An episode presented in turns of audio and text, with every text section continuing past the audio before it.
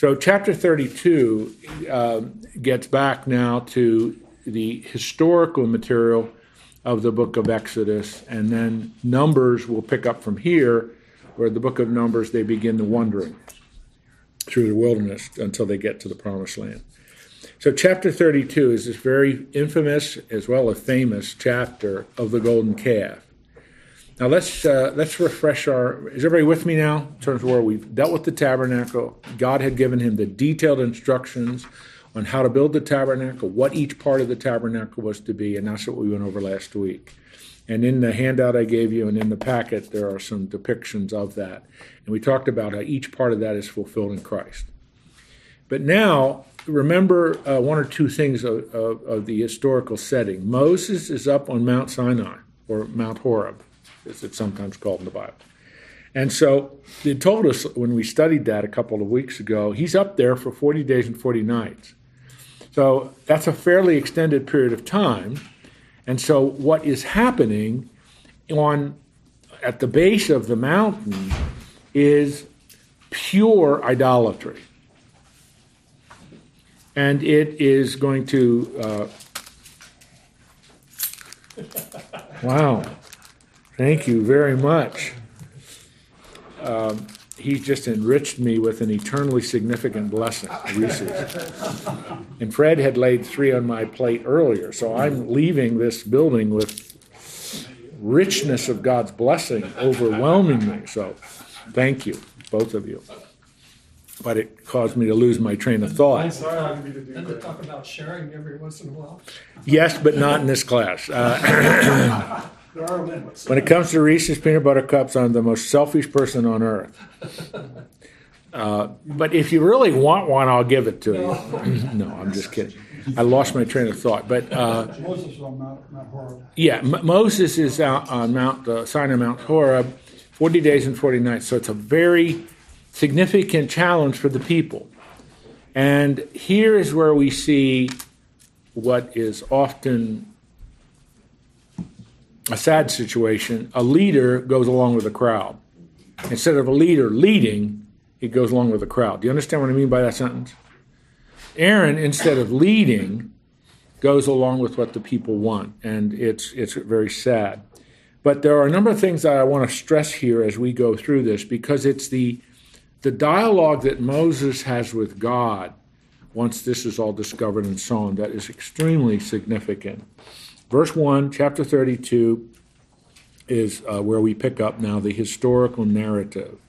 And I think is an intentional contrast between the leadership of Moses and the leadership of Aaron.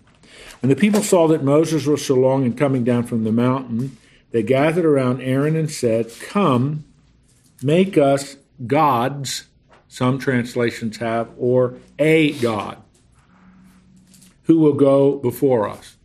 Now, for a moment, just think about this. Think about what they're asking. Make us gods. Now, that word make us means construct something. Make this. We want to have an image of God, a visible, tangible manifestation, object of God that we can follow. Now, again, just think about that for a minute. The commandment has already been declared You shall have no other God before me. Do not make a graven image of me. They understand that. They're now asking Aaron, the brother of Moses, who is up on the mountain, make a tangible, tactile God for us. Now, I want you to remember one more thing. Remember, they just came out of a civilization. They had been there for 430 years, a civilization that was filled with tangible manifestations of their gods. And one of the most prominent was Apis, who was a bull like god. Hmm. Now, do you, do you understand that sentence? Maybe you don't remember the proper name. Apis was, his, was the god, but it was a bull like god. Now, it will be interesting, that's exactly what Aaron's going to make. But they came out of, even though they were followers of Yahweh, they came out of a civilization where manifestations of the gods were everywhere. Okay? So they're just saying, maybe Moses isn't ever coming down, so make us something tangible that we can see and follow. So that's an extraordinary request. Now, what should Aaron have done? Aaron should have immediately stepped and said, Now, look, what's the moral law of God say? What is the standard we're supposed to follow? What's the nature of our God? What's the nature of Yahweh? You are asking a, me to do something that I absolutely cannot and will not do. That is not what he does. As for this fellow Moses, I love how the NIV translates that. As for this fellow Moses who brought us up out of Egypt, we don't know what's happened to him. Well, of course they do. Or at least they should. Absence doesn't make the heart grow fonder. That's a rom- romantic statement. None of you know what I mean. Romance is going out of your life, so forget it. so, how does Aaron respond? Aaron responds Take off the gold earrings from your wives, your sons, your daughters are wearing, and bring them to me. Where did they get all that? From Egypt. That was part of what Egypt, Uh, I'm putting it crassly, but part of what Egypt had paid them for 430 years of slavery, as God had commanded. So all the people took off their earrings brought them to Aaron. He took what they handed him and made it into the idol, an idol cast in the shape of a calf. The god Apis, A P I S, in ancient Egypt was a fertility god, always evidenced as a bull. Remember, the typical Egyptian god, when he or she was depicted, was an animal like body with a human head. Typically. Sometimes it was a human body with an animal head. So Apis was a bull like god, if you understand what I mean by that. That is probably what they have in mind. It was a very famous god in part of the Egyptian pantheon, but was associated with fertility and, and sexual activity. And so it's just, to me, it's astonishing. But Aaron agrees to do this. And again, what does a leader do? A leader, if he believes what he's doing is right, leads the crowd doesn't follow the crowd. So what does Aaron do? He follows the crowd. And take, instead of taking the stand that he should have taken of the moral and ethical framework that God has already revealed and said we cannot do this, that violates the moral law of God, he goes along with it. And then they said, These are the gods, it is plural, of Israel who brought you up out of Egypt.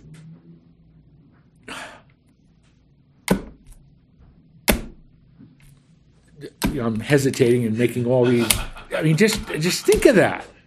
Think of what they're saying. That bull shaped that that gold shaped like a bull that is somewhat like Apis, the god that was associated with civilization. That's the one that brought us up out of Egypt. And they're forgetting what did God do? We studied that much earlier in our study. God had made war on the entire Egyptian pantheon of gods, had decimated their entire worldview, and now they're saying, This God brought you out of Egypt. Rash, crass, crude, rebellious idolatry. When Aaron saw this, he built an altar in front of the calf and announced, Tomorrow there will be a festival. Now, this is this is just language. A festival to Yahweh. Your Bible should have Lord in capitals. Yahweh. They have this image of a bull and made of gold, and he says tomorrow he built an altar in front of the, which means he took stones and built an altar to offer sacrifices on. Tomorrow there will be a festival to Yahweh. That's unbelievable. So the next day, the people rose early. They didn't sleep in that day. Rose early and sacrificed burnt offerings and presented fellowship offerings. Now, those two, those two titles, burnt offerings and fellowship offerings, are central to the fellowship and worship of Israel.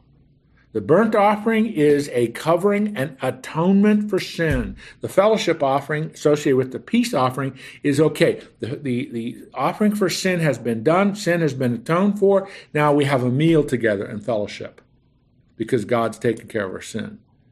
And they're going to celebrate this too at the base of Mount Horeb in front of a bull god made of gold. I want you to be shocked by that, but you're just sitting there, but that's all right. So now the base of the mountain, and it's just extraordinary, extraordinary, unbelievable, incredible, in the true meaning of that overused word, idolatry, defiance of God. This is exactly what God did not want them to do. But now they're doing they're about to have a festival dedicated to Him. John? Yeah, uh, it, it sounds so radical and so strange. I talked to a contractor who built small homes for Native Americans on a reservation. And he went back a couple of years later to visit. Just he was passing through and thought, oh, I'll swing by see how everything's going. The bathtubs were sitting outside for the horses to drink out. And, you know, we, we say that we would never do this, you know, we would, if we came out of a culture I think we would revert back to that culture a lot easier than we would like to think. Well, I don't disagree with, with you. Um, the only difference, I think, would be, John, that they were in Egypt 430 years, but they went into Egypt at the behest and protection of Joseph, worshiping Yahweh and all that was a part of that. Uh, and they remained loyal to him throughout those 430 years, from what the Bible says. But it helps us to perhaps see that the Egyptian culture and civilization is more ingrained in them than they were willing to admit. And they have, and, and what is really hard for me, and, and you are right to understand it, is, is an important part of why they did it. But the defiance of it is to me incredible because of what they had seen Yahweh do in the 10 plagues. As when we studied that, I can't remember if you were in the class by, at that time or not, but when we studied that, we went through each one of those plagues is an attack by Yahweh on one of the key linchpins of the Egyptian worldview. God is dismantling that before their very eyes and showing the inadequacy and in, um, impotence of the Egyptian worldview. And so they are willing to become like Egyptians when Moses had been away from them for 20 days, 25 days, 30 days, however many days it's been in the 40 day, 40 night cycle. He's supposed to be up there. And it just it shows us too, and this is really important to me because of what my role has been all my life. It's really important, once again, to draw attention to the significance of a godly leader because a leader, if it's a pastor in a church, the word pastor comes from a Latin word which means shepherd, which is a shepherd is the metaphor in the in the New Testament. A a leader of a church is a shepherd to people, shepherd to flock, because they can get off the track so easily and so quickly. And so Aaron, if it would seem to me reasonable to conclude, Aaron would have said, No, we cannot do this. Do you not remember the moral law of God? Do you not remember everything God did for us in taking us out of Egypt? He dismantled everything you want to do. Oh, you're right, Aaron. Please forgive us, Aaron. We bow down to God again. That's not what happened.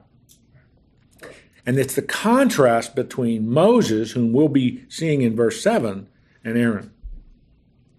Timeline wise, how long is this after they entered, uh, after they crossed the Red Sea? Well, um, it, it, 1446 BC, they crossed the Red Sea. This is about 1444 BC. It's a little over a year later. Okay. So, I mean, it's not that long. It's not that long since the plague. They would have remembered. Oh, heavens, yes. Oh, yes. It's not like a generation separation. No, this isn't 50 years later. This is a year, maybe 15 months at the most. Uh, well, maybe 16 months at the most. But it's a. It's a time span where, but remember what they've gone through. This is that's been a rough journey. If I don't if, if you've ever been in the Sinai, that's not a nice place to be. That's that's rough territory, and they've just they went from oasis to oasis, and God provided with the manna. But now, you know, at the base of the mountain, and there's still, where's Moses? Maybe Moses has left us. You know, that, I love how the, I t- I told you, this fellow Moses who brought us up out of Egypt, where is he? You know, so, and it's just because God is spirit, it takes faith and trust to believe in all that God can do, even when you can't see Him, which is what Paul says in Romans 1. When, you, when you're like that, what do you? You naturally make an idol. And you begin to worship the created thing instead of the creator. That's what they're doing, or want to do. Woody. I just, uh, I mean, you're soon gonna get to the place where, where the Lord, uh, uh, says to Moses that there are stiff-necked people. Yes. And I didn't know what that meant, and I seen it again, and, uh, my wife explained to me it was kind of like, uh, defiant. You got it. That's exactly the posture you just, that's exactly what it means. Yep, that's exactly what it means. Stubborn, defiant, rebellious, stiff necked people. Yeah. Yep. And I, I just didn't know that phrase. Uh, we're, we're being challenged every day, maybe not in the same with the same dynamic here. I mean, we're not. But you know, in walking with God, how would this apply to us today? Because you said Aaron could have said immediately to this temptation, no. And how how would you apply that to us today? We don't have a lot of golden calves. We don't have the history here, but we have our own history. And the tempter is constantly seeking to take us off the rails, the, our spiritual rails. How would you take that situation and apply it in today's situation for us? Well, what you will see in the chapters that follow, and when you read through the entire Old Testament, God keeps reminding the children of Israel, I am the God who brought you out of Egypt. I am the God who did this. I am the God who did this. History is important to God in the sense that history reminds us of the faithfulness and dependency that we have on God. And so you're you're in a time, a, a moment, or a situation where you're being tempted. Uh, remember all that God has done for you. Remember that God has been faithful. And remember when he said, I'm using now language that's a part of the New Testament as well. Remember what Jesus said I will never leave you or forsake you. I'm going back to the Father, but I'm coming back for you. I mean, all of those, that is a part, that is a part of what we must constantly, constantly review when we're in difficult times. And there's also another, uh, uh, I think, strong appeal of the importance of memorization of Scripture. Now, I'm talking to men who, I'm the oldest man in this room, but as you get older, it gets more and more difficult to memorize because you forget. But to memorize scripture, my wife, uh, she exercises every morning. She has index cards, she has verses, mm-hmm. and as she's exercising, she, I, I said to her a couple because I'm home a little more than I used to be. I said, "Honey, what do you? I'm just reviewing my verses." Nice. I mean, I thought, "Oh my goodness, she's doing things I never knew she did." I mean, it's just mm-hmm. really important, mm-hmm. and it's all of that is a part of because God is spirit. And as we were talking a little earlier, we, we until we get to heaven, we will never see God face to face, you know, where we, we visibly see him. But it requires trust. But is the faith and trust that we place in God, has it been evidenced to be worthwhile? That's what the history of your life. You look back and say, Yes, God has been faithful to me. Yes, God has yes, God yes, yes, yes. That's why I find it quite disturbing that many people today know nothing about history. And I'm not, I'm, I'm talking biblical history as well as I'm talking about the history of our country, both its negative and positive. Because, as one of my friends used to say, how can you have a meaningful meeting if you don't have the minutes of the previous meetings? In other words, every meeting, every event has a context. And the context is only understood by history. And that, to me, that's, but now, I'll use a terrible example, but now, typical college curriculum, you have two electives in history, and it's not a survey of American history. It's sexual deviancy in 21st century America. That's a history course. that you get credit for. What kind of context does that give you to understand anything? I have taught American history most of my life, except when I was in leadership. And I'm telling you, I mean, I when I taught history, I taught it chronologically, I taught it thematically, I taught it cause and effect. My students were going to know the flow of American history. Do you I really? That's hardly done. My my daughter, who is taught at Westside School, they don't have survey courses in history anymore. It's just that's that's not good. Let alone in our church, are we teaching? And this is history. Are we teaching biblical history? Are we helping people to understand the context of God acting in time? It starts with Abraham in terms of the covenant and goes on through Jesus. That's what the Old Testament's about. The New Testament is what Jesus does and what those whom he disciples do after he leaves and goes back to the Father. I mean, that's just, again, so we are part of that context. If you don't know the context, you're thinking, well, we're the only ones who ever struggled with this. I'm getting that's my answer to his question. Five minutes later, I answer his question. All right, can I go on? Perfect. Thank you. Verse 7. Now here's the contrast between Aaron and Moses. And the Lord said to Moses, remember, Moses is up in Mount Horeb, go down. Notice the pronouns. Because your people, whom you brought up out of Egypt, have become corrupt. What do you observe there? Your, the pronoun your. What's God doing here? He's putting the responsibility on Moses. disassociating himself. Say it again, please. He's disassociating himself. He's disassociating himself. Do you think he really means it? Does God really mean this? Well, in a way. Now listen. And I think I'm on solid ground here because of what follows. God is testing Moses. You are their leader. You are their deliverer. You are going to take them to the promised land. Aaron failed. What are you going to do? They're your people. You have the stewardship responsibility over them. Now, it's neat how God does this, how he presses Moses, but we'll see this develop.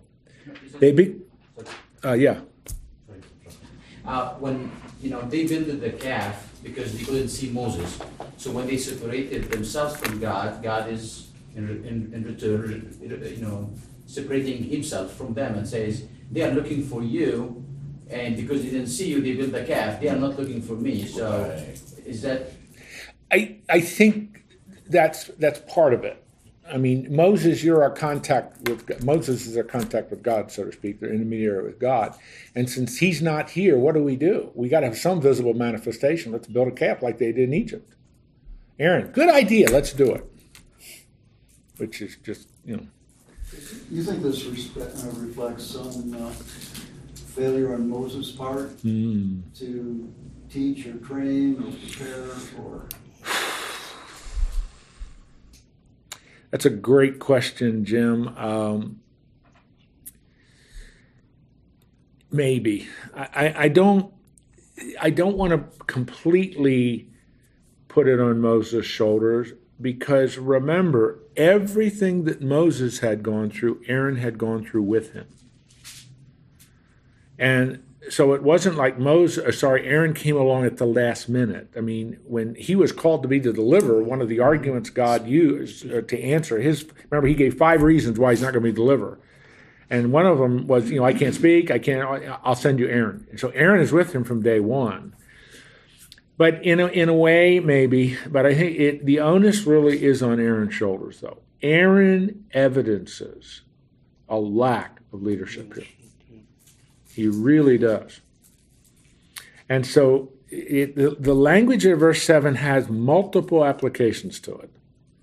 It really, it really does. And perhaps some of it is Moses, maybe you didn't do enough to teach everybody. I, I don't know. But, uh, Fred. So the other thing that comes to my mind is that, that God being a jealous God Exactly. is upset with Exactly. the circumstances. And he's looking back at, you know, Adam and Eve, he's looking back to uh, all the other places where Israel has disappointed him, and, and he's going to, he's going to set it straight through Moses. Yeah, yeah. And that the issue is going to be is Moses going to stand for that? Now, this is an important question. Is Moses going to stand for him saying, "Your people"? You brought. Is Moses going to let him get? eh, Let's put it humanly. Is, God, is Moses going to let God get away with that? All right, let's go on. Verse 8 They have become quick to turn away from what I commanded them and have made themselves an idol cast in the shape of calf. They bow down to it and sacrifice to it. Said, These are the gods Israel who brought you out of Egypt. I've seen these people, the Lord said to Moses, and here's Woody's word they are a stiff necked people. Now, Woody explained to us what stiff necked meant. He modeled it for us, so you got that in your mind. Never, now leave me alone so that my anger may burn against them and that I may destroy them. And I will make you, i.e., Moses, into a great nation. Now, here again, I want you to consider this. Two things. Is Moses going to let God get away with this? Now, I hope you understand the spirit which I'm saying that. Your people, you brought them up. And God says, Get out of the way, Moses. I'm going to wipe them out. So is verse 7 through verse 10 a test of Moses' leadership?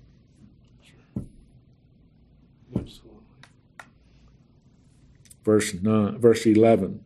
I think this is true for all translations. What's the first word of verse 11? But.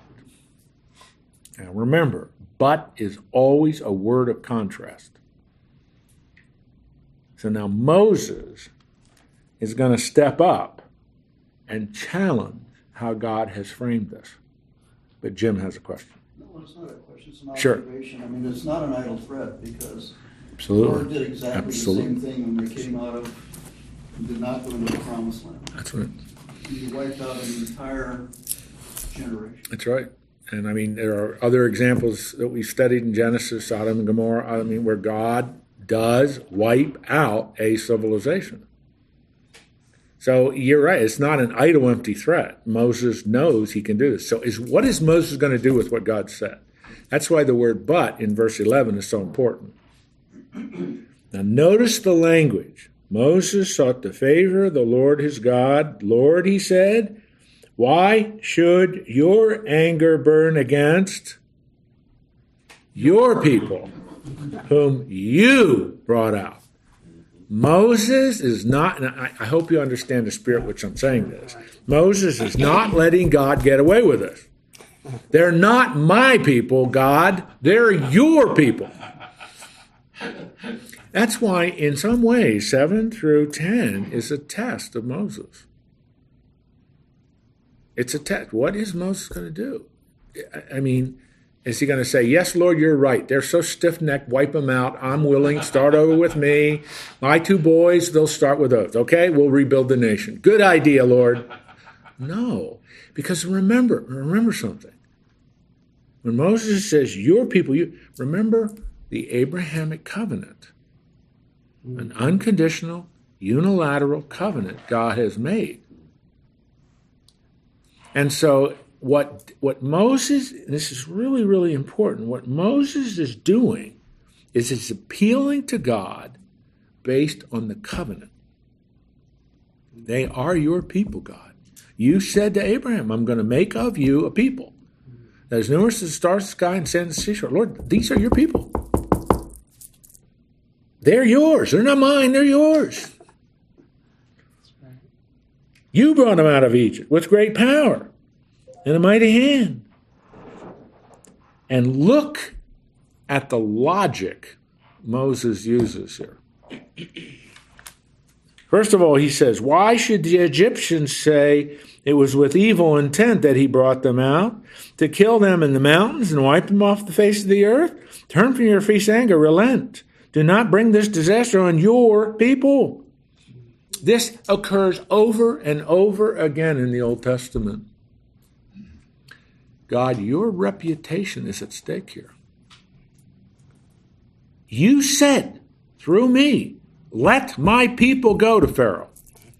And if you don't let my people go, I will. And then that's what leads to the 10 plagues. So, God, if you wipe them out at the base of Mount Horeb, the Egyptian people are going to say, See, they're just like our gods. They're, they're, they're, they're uh, capricious. They change their minds constantly. We're the real enemy. That's not what they said to us.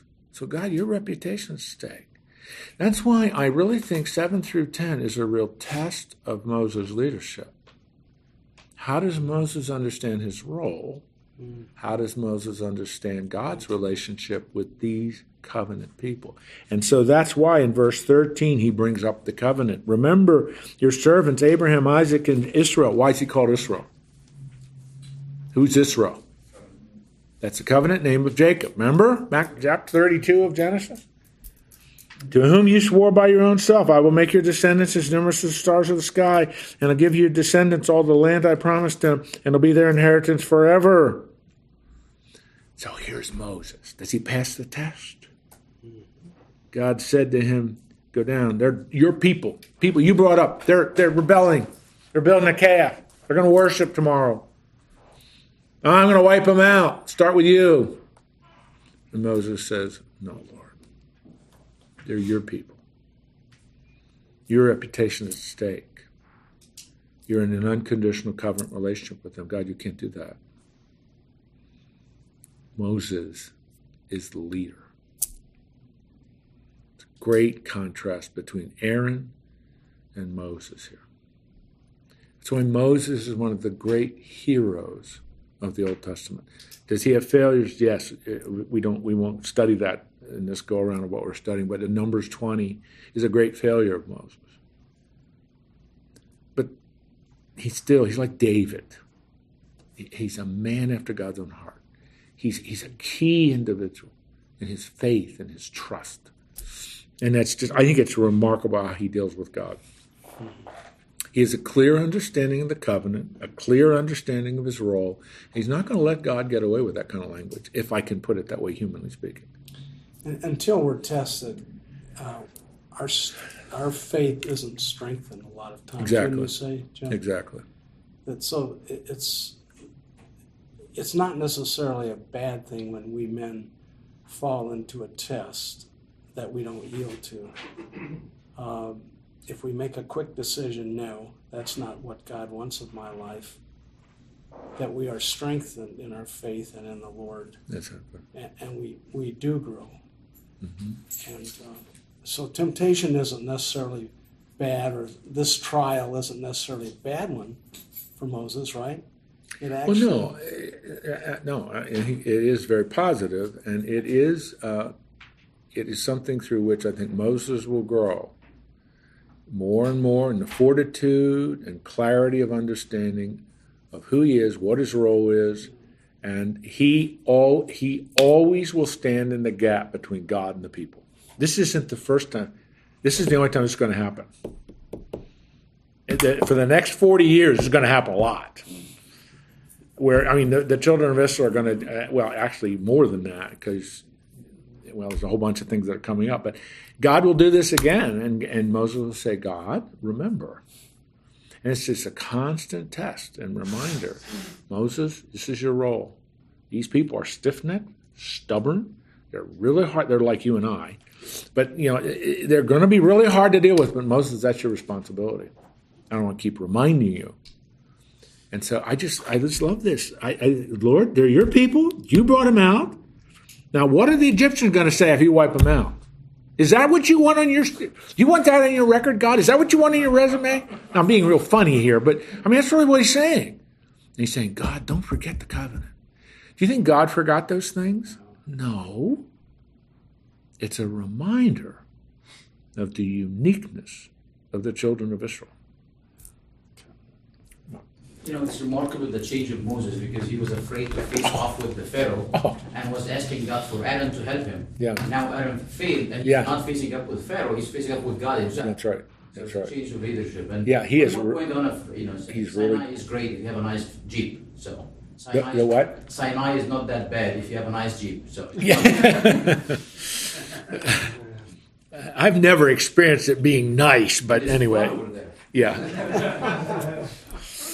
anyway, I'm just glad that I was not leading the children of Israel at Mount Horeb. I really want. Verse 14.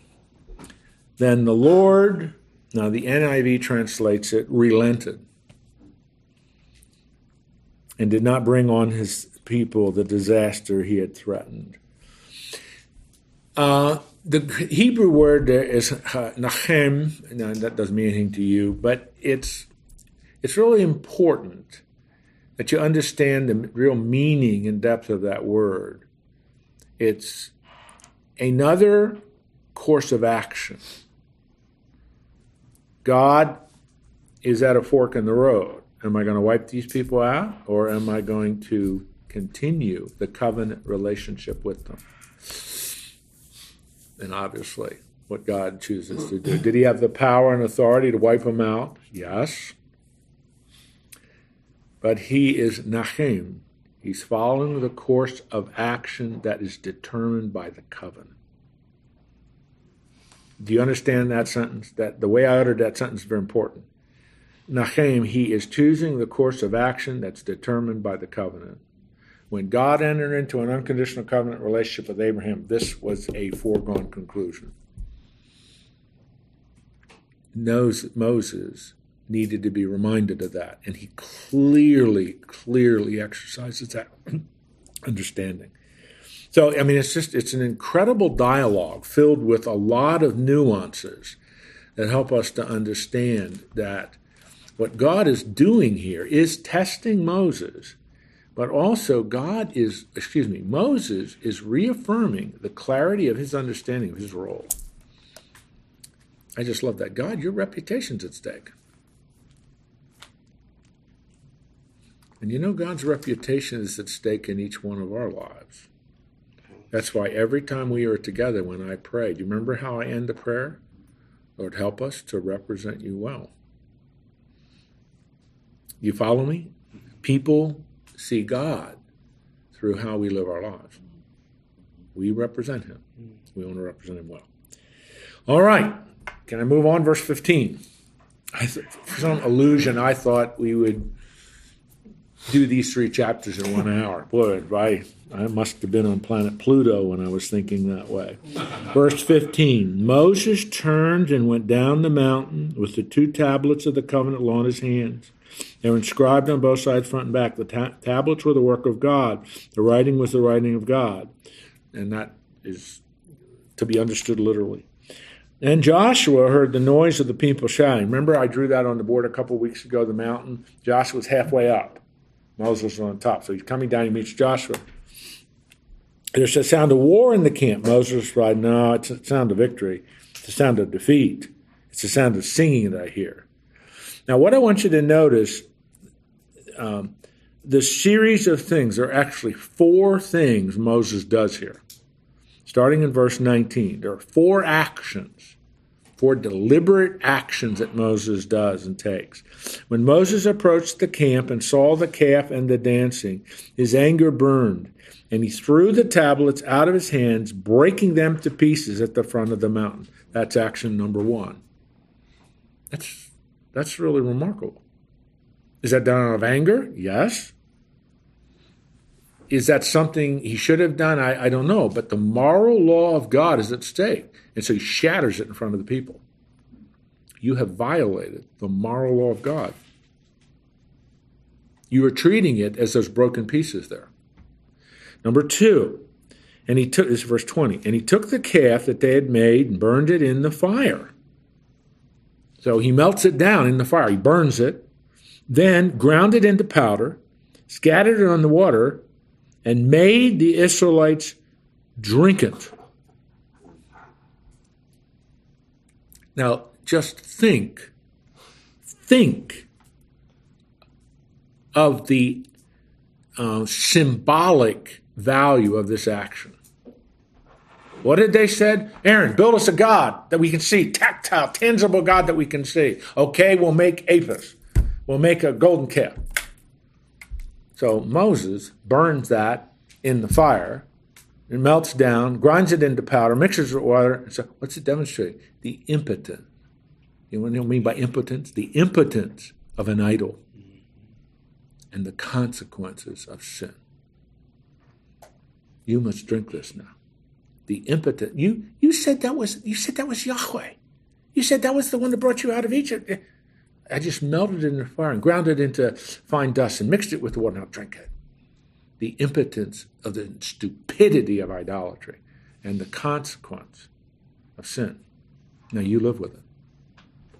Number three, he said to Aaron, What did, this is uh, verse 21 now, the third action.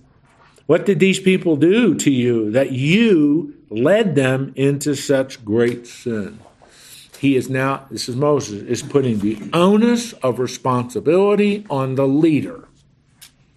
That to me, I, I used to teach leadership, I was in leadership. This is really important. The responsibility of leadership to lead and guide the flock. Moses, Moses saying, Aaron, you didn't do that. You led them into sin. I'm preaching now, I'm sorry. But you led them into sin. Do not be angry. This is, this is Aaron's response. It's quite remarkable. Do not be angry, my Lord, Aaron answered. You know how prone these people are to evil.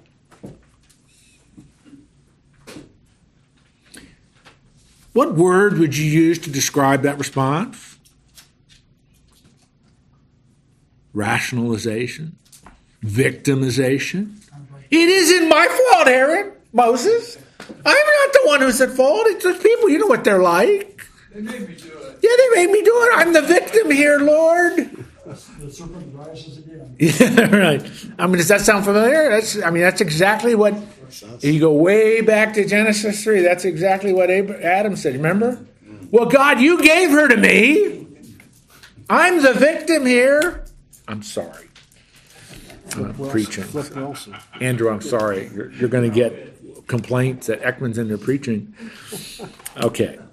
And they said, Make us gods who will go before us as for this fellow Moses who brought us up out of Egypt. We don't know what's happened to him. So I told them, Whoever has any gold or jewelry, take it off and gave it to me. And I threw it into the fire, and out came this calf. He's lying now. Yeah, it's a bold, blatant lie. You know, it to me, it's just, but it is. Aaron is confronted with the gross negligence as a leader, and he does the typical thing. He, I'm the victim. He rationalizes. Moses saw that the people were running wild and that Aaron had let them get out of control until it became a laughing stock to their enemies. So he stood at the entrance of the camp and said, Whoever is for the Lord, come to me. So the fourth action, and it really goes on through the end of the cha- chapter, Moses will assert leadership. You must now choose. Are you going to be with this group that led to idolatry? Or are you going to stand for the Lord? And it's really remarkable, the end of, of the verse, verse 26, and all the Levites rallied to him. You remember who the Levites are. And he said to them, This is what the Lord, the God of Israel, says each man strap a sword on his side. Now he's speaking to the Levites. Go back and forth through the camp from one to the end to the other, killing each brother and friend and neighbor. The Levites did as Moses commanded. That day, about 3,000 of the people died. And Moses said, You have set you are set apart to the Lord today, for you were against your own sons and brothers, and he just blessed you this day. The next day Moses said to the people, You have committed a great sin, but now I will go up to the Lord. Perhaps I can make atonement for your sin. Atonement means to cover. So, so Moses went back to the Lord and said, Oh, what a great sin these people have committed. They have made themselves sons of gold, gods of gold. But now, please, please forgive their sin.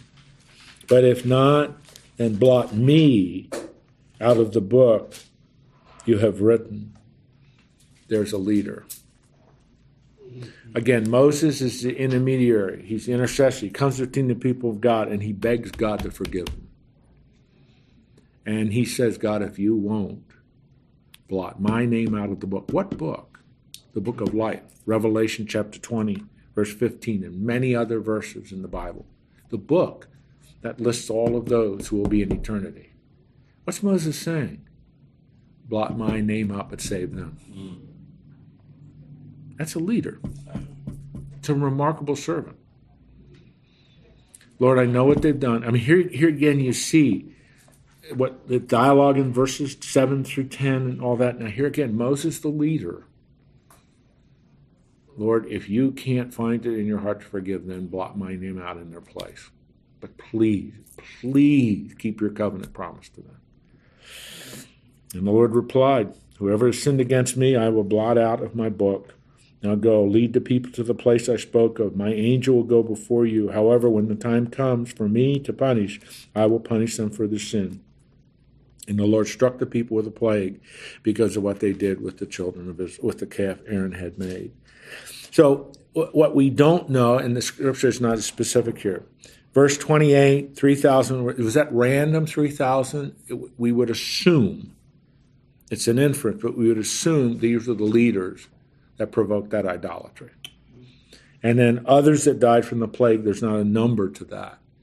But God is choosing to, to in effect, kill those who are responsible for this, this idolatry. He's not killing everybody. But we, we would, I think it's reasonable to infer these are the leaders of that idolatry. And God is, uh, is taking their life. Uh, Woody or whoever had a hand up. Um, I was a little confused about that part. He said, uh, put your sword on your side, each of you go to and fro, uh, gate to gate throughout the camp, and each of you to kill his brother and his compassion and his neighbor. Um, I didn't understand if they were telling him to kill, if the Levites were to kill their brother, or does he consider them all brothers? Yeah, I think that's it's more of not, perhaps not specifically your biological brother, but your your brother in terms because they're all related in the sense they're all the children of Jacob, you know, the twelve sons. But I mean, it could be some of of them may have actually killed their biological brother. But that's why when the number three thousand, because remember we talked about the number. The number is close to one point five million all told. So the inference is this is probably the leadership core of the idolatry.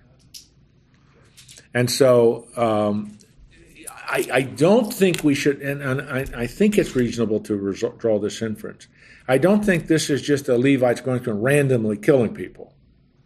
You know what I mean? In other words, it's just summarizing what they did and that number, these are the people who are the leaders. And then God chooses through a plague. We don't know what that means exactly. We assume it usually is some kind of a disease or whatever, but God is dealing with others who are to be held accountable as well. So there is this clear consequence of the sin which they committed. And Mo- Moses takes five, uh, sorry, four direct actions, which we have just summarized from 19 through the end of the chapter. And now, from God's perspective, it's over. From God's perspective, it's been dealt with. Do you understand what I mean by that? It's not now. Now the question is is God going to go with them? He says, My angel will go before you, but I'm not. Does God mean that? Is that really what he's going to do? That's what the next two chapters are about. Okay, we have one of three done. Any questions or comments, or Jim? I'm sorry. Aaron escaped accountability for this. He escapes any specific accountability at this point. Apparently, I am. I'm bothered by the fact that after his lame excuse that ends in verse 25, uh, 24, Moses doesn't do something. But we'll see more about Aaron later on. Not so much in this book, but later on in Numbers and so on. But yeah, at least at this point. Don't ask me to explain that because I can't. Leadership is an awesome thing, isn't it? It's, Yeah, it's- it is. It is. It is. It is. And uh, I mean, we must. I mean, we must assume, uh, Jim, uh, be, because of the silence of the text here, that God, uh, or rather Moses, forgives his brother because obviously he continues to have a leadership role. But there are some things that are going to change, which again is a little beyond our study of Exodus. See more of it in Numbers, where that relationship between Moses and Aaron has changed. Moses does not trust Aaron as much as he used to. More and more, he's trusting Joshua. And that's partly because he will be the new leader when, when Moses dies. So I think it affects that relationship, but there's not an immediate um, disciplinary judgment from the Lord here, at least as far as we can see. Were the, um, were the Levites a tribe at this time, or They had are. they been designated priests by this time? It's a good question. Um, the, they they are a tribe. They're one of the twelve Yeah. uh, tribes of, of Israel. Um, the formal nature of what God's going to have them do is is coming up. Is so at coming this point, that formal, clear, you are the priest. You will administer all the sacrifices. You will teach the people the law. That has not been clarified yet. That's a good But- question. But they, at this time, as a tribe, declared their loyalty. That's right. to They are faithful and loyal, and that's why Moses calls them out. They step across the line. We're with you, Moses, hmm. and that's really important. So the assumption, to excuse me, so the inference and assumption we can draw is that the Levites were not involved at all in any of this, which is really important. Is the, in the Pentateuch, is that seven, five different looks at a similar period in time? Uh, Genesis is totally separate, and in a sense, Leviticus is totally separate, but Exodus, Numbers, and Deuteronomy are often covering the same events, um, particularly Exodus and Numbers. Deuteronomy is a little more about that second generation, you know, after the first generation dies in the 40 years of wandering. But Numbers and Exodus are often looking at the same events. Great questions. Chapter 33. Good night. It's almost 20 over already. Now, we'll not get this done. I was under the illusion because Jim, uh, or I mean, Jim, Fred, and Woody and Joel, I wrote to them and sent them the notes uh, for our study after we're done with Exodus with this Jude. So I don't know. Did you send that, Fred? Okay, Fred sent that. You might look in the email that came out this week. So he'll send that again and again and again. I think. But uh, we will meet next week, and we'll, Lord willing, just finish or get very close to finishing the book of Exodus. But what we'll study after that is the book of Jude, little New Testament treasure that I'm almost convinced every one of you in this room has never studied in depth. That's going to end. You're going to really, you're going to love the book of Jude. It's one of my favorite New Testament books. I really mean that. So, the little little gem. It's only one chapter, but I'm getting ahead of myself. Verse 30, 30 33. Verse 1 Then the Lord said to Moses, Leave this place, you and the people you brought up out of the land, and go up to the land I promised on oath to Abraham, Isaac, and Jacob. Okay, God is now about to fulfill the second major part of the covenant promise. First part, I will make from you a people as large as the sand of the shore and uh, the stars of the sky. This is a large nation. Now, he said, verse 7, chapter 12, I'm going to give you land. He's about to fulfill that promise. I will send an angel before you. That takes you back to verse 34. Now, you'll see in a little bit that's going to be tested by Moses. But anyway, and I will send an angel before you and drive out the Canaanites, the Amorites, the Hittites, the Perizzites, the Hivites, and Jebusites. Who are they? They are the people that inhabit the, the, the promised land. What is called generically Canaan, and the, all the Ites people, I T E S people, the Ites people inhabit Canaan. And they all still have the various gods, right? Oh yeah, yeah, a, a very, very pagan, very immoral Canaanite civilization. It's not a united civilization; it's a bunch of city states that are all over Canaan. Go up to the land flowing with milk and honey, but I will not go with you because you are a stiff-necked people, and I might destroy you on the way. Now, what does that mean? Does that mean God is, you know, he's now an absentee landlord? He's going back and he and Gabriel are going to, no. It just means, listen, my personal presence is not going with you. Moses is going to challenge that. We won't get to that day because we're almost out of time. But Moses is going to challenge that just a little bit. Verse 4 When the people heard these distressing words, what distressing words? that God was not going to go with them, his personal presence. So they began to mourn, verse 4, and no one put any ornaments. For the Lord had said, Tell the Israelites, you're stiff necked people. If I were to go with you, even for a moment, I might destroy you. Now take off your ornaments, and I will decide what to do with you. So Israelites stripped off their ornaments at Mount Horeb. All of the stuff they brought out of Egypt, all the stuff that had been used to pay back for 430 years of slavery. Now, Moses used to take a tent and pitch it outside the camp. What camp? The camp where all the Israelites were were camping at the battle a uh, base of Mount Horeb, Mount Sinai, and called it a tent of meeting. Anyone inquiring of the Lord would go up to the tent, a meeting outside the camp, and whenever Moses went out at the tent, all the people rose and stood at the entrances to their tents, watching Moses until he returned to the tent. And Moses went into the tent. The pillar of cloud would come down and stay at the entrance while the Lord spoke with Moses.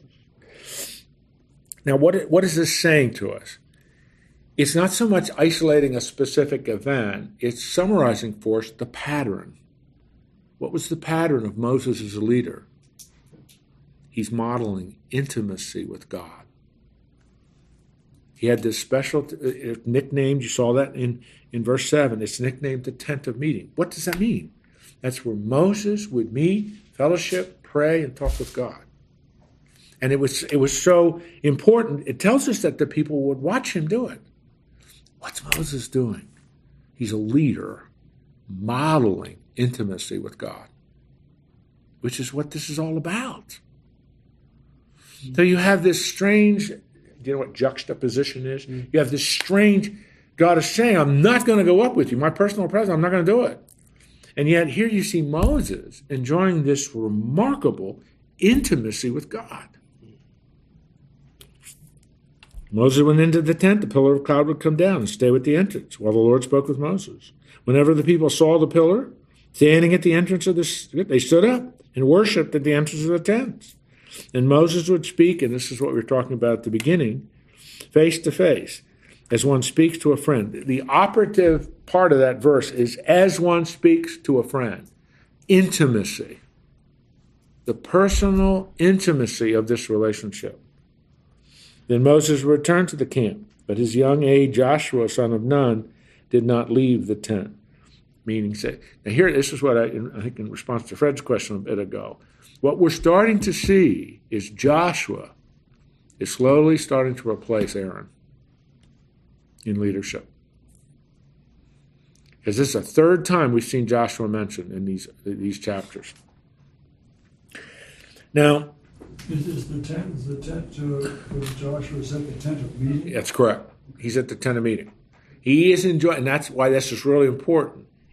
It, it, I mean, it's just telling you that Joshua is slowly replacing Aaron because jo- we know this because we know how the Bible goes, but Joshua will replace Moses. Joshua will be the new leader when Moses dies. But so God, or I maybe should put it this way Moses is preparing Joshua, but so is God.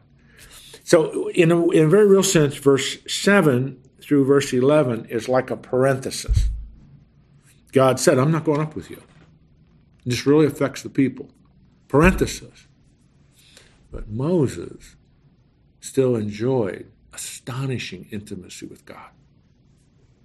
And this moved the people because they'd watch Moses go into the tent of meeting and they would stand. So, I mean, it's the impact the impact of what Moses does as a leader is important for the people to see. God has not left us, God has not deserted us. Our leader still enjoys intimacy and fellowship with God. And it's that basis that causes Moses to make three requests of God, and they start in verse 12. So, uh, I'll introduce this because we're almost out of time. But are you with me? You understand what it's doing? This is kind of the structure of this. You have this see, seemingly very tragic situation. God said, I'm not going to go up with you. Then you have the parenthesis that Moses still enjoys this very significant intimacy with God, as does Joshua. So it's on that basis that God, excuse me, Moses goes to God and makes three requests of him, which we will cover next week because we're almost out of time. Right. Can we have this kind of intimacy Yes. today? Yes. That was a quick answer, gentlemen. Yes, I mean- That's a dismissal. Well, yes, I mean that's the that's the that's the blessing of the finished work of Christ that you and I, you can have you and I can have twenty four seven intimacy with God. Uh, there's no longer the need for a priest. There's no longer the need for an interceder. There's no longer the need for any intermediary. You have twenty four seven access to God, and that's why Jesus says, "I'm going back to the Father, and ask the Father anything in my name, anything you want to talk to God about." I told you before, I love Rosalind Rinker's definition of prayer. It's a dialogue between two people who love one another. That is the intimacy. What Moses is summarized here, what Moses enjoyed with God, that we just quickly read about, is the same intimacy you can enjoy with God. Face to face intimacy in, in that, that I, Jesus says this. I, I no longer call you my I call you my friends. Yeah, when you th- you got to think about and meditate on that. Oh my goodness, Yahweh is calling me His friend, and that's the result of what Christ has done for us. So it's I know we don't get excited about biblical truth in this in this class, but that's one of those things we can really be excited about. Next week, I want to go through, and I'm going to pick right up because I, Moses goes to God and asks for three things. So that's where we'll pick up. Would He help me to remember that? I start with verse 12. Don't let me forget that. Let's pray. Dear Lord, thank you for the book of uh, Exodus. Thank you for your word. Thank you for the truthfulness of it. Thank you for the dependability of it. And we thank you for, among other things, the significant contrast in leadership that we studied today. And I just absolutely love how Moses dialogues with you, Lord. You say to him, Your people that you brought, God, s- and Moses says, No, Lord, they're your people. They're not mine. What a leader, what a, what a man who clearly understood the covenant, clearly understood your relationship with the people of Israel. And Lord, Fred's question was such an appropriate one. Can we enjoy the same intimacy with you that Moses evidenced there in chapter 33? Yes, we can. We can enjoy the same 24 7 access to you. We can tell you anything on our heart. We can share anything with you because of what Jesus has done for us at the cross. So we praise you today for that. As we go our separate ways, uh, we ask your blessing and watch care over everyone. We ask that you will help us, indeed enable us to represent you well in all we do and say today in Christ's name. Amen. See you next week.